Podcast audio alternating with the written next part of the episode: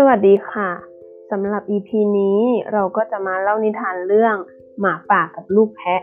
เชิญรับฟังกันได้เลยค่ะ กาลครั้งหนึ่งยังมีลูกแพะตัวน้อย ซึ่งเขาของมันกำลังเติบโตขึ้นเรื่อยๆทำให้มันหลงคิดไปว่ามันเติบใหญ่เป็นแพะโตเต็มวัยและสามารถดูแลตัวเองได้แล้ว ดังนั้นในเย็นวันหนึ่ง ขณะที่ฝูงแพะเริ่มเดินจากท้องทุ่งเพื่อกลับบ้าน แม่ของมันก็ส่งเสียงร้องเรียกหา แต่เจ้าแพะน้อยหาได้ใส่ใจอันตรายใด ๆ พางแท้เล็มหญ้านุ่มต่อไป ไม่นานนัก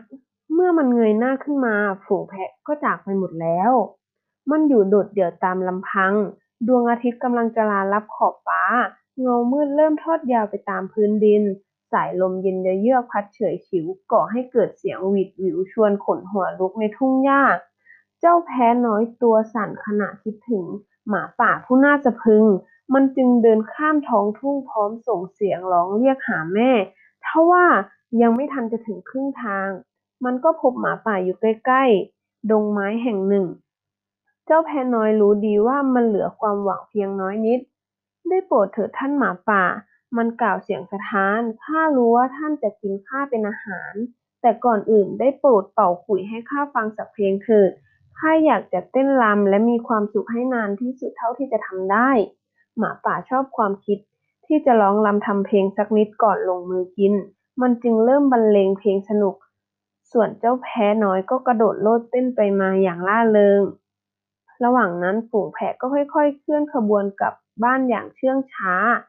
ท่ามกลางอากาศยามเย็น เสียงขุ่ยของเจ้าหมาป่าได้ยินไปไกล บรรดาหมาเลี้ยงแกะหูตั้งชันทันที พวกมันจดจำเพลงที่พวกหมาป่าชอบร้องก่อนจะฉลองเหยื่อได้ดี พวกมันจึงพุ่งทะยานกลับไปยังทุ่งหญ้าในทันควัน เสียงเพลงของเจ้าหมาป่าหยุดลงทันทีทันใด และขณะที่มันกำลังเปิดแนบ โดยมีฝูงหมาเลี้ยงแกะไล่กวดอยู่ด้านหลัง มันก็ตำหนิตนเองว่าเป็นเพียงหมาป่าหน้าโง่ที่ยอมกลายเป็นคนเป่าขลุ่ยเพื่อให้เจ้าแพ้น้อยพึงพอใจ ทั้งที่มันควรจะทำตัวให้สมกับเป็นนักล่าอย่างที่มันเป็น นิทานเรื่องนี้สอนให้รู้ว่า อย่าปล่อยให้อะไรมาเปลี่ยนความตั้งใจของคุณได้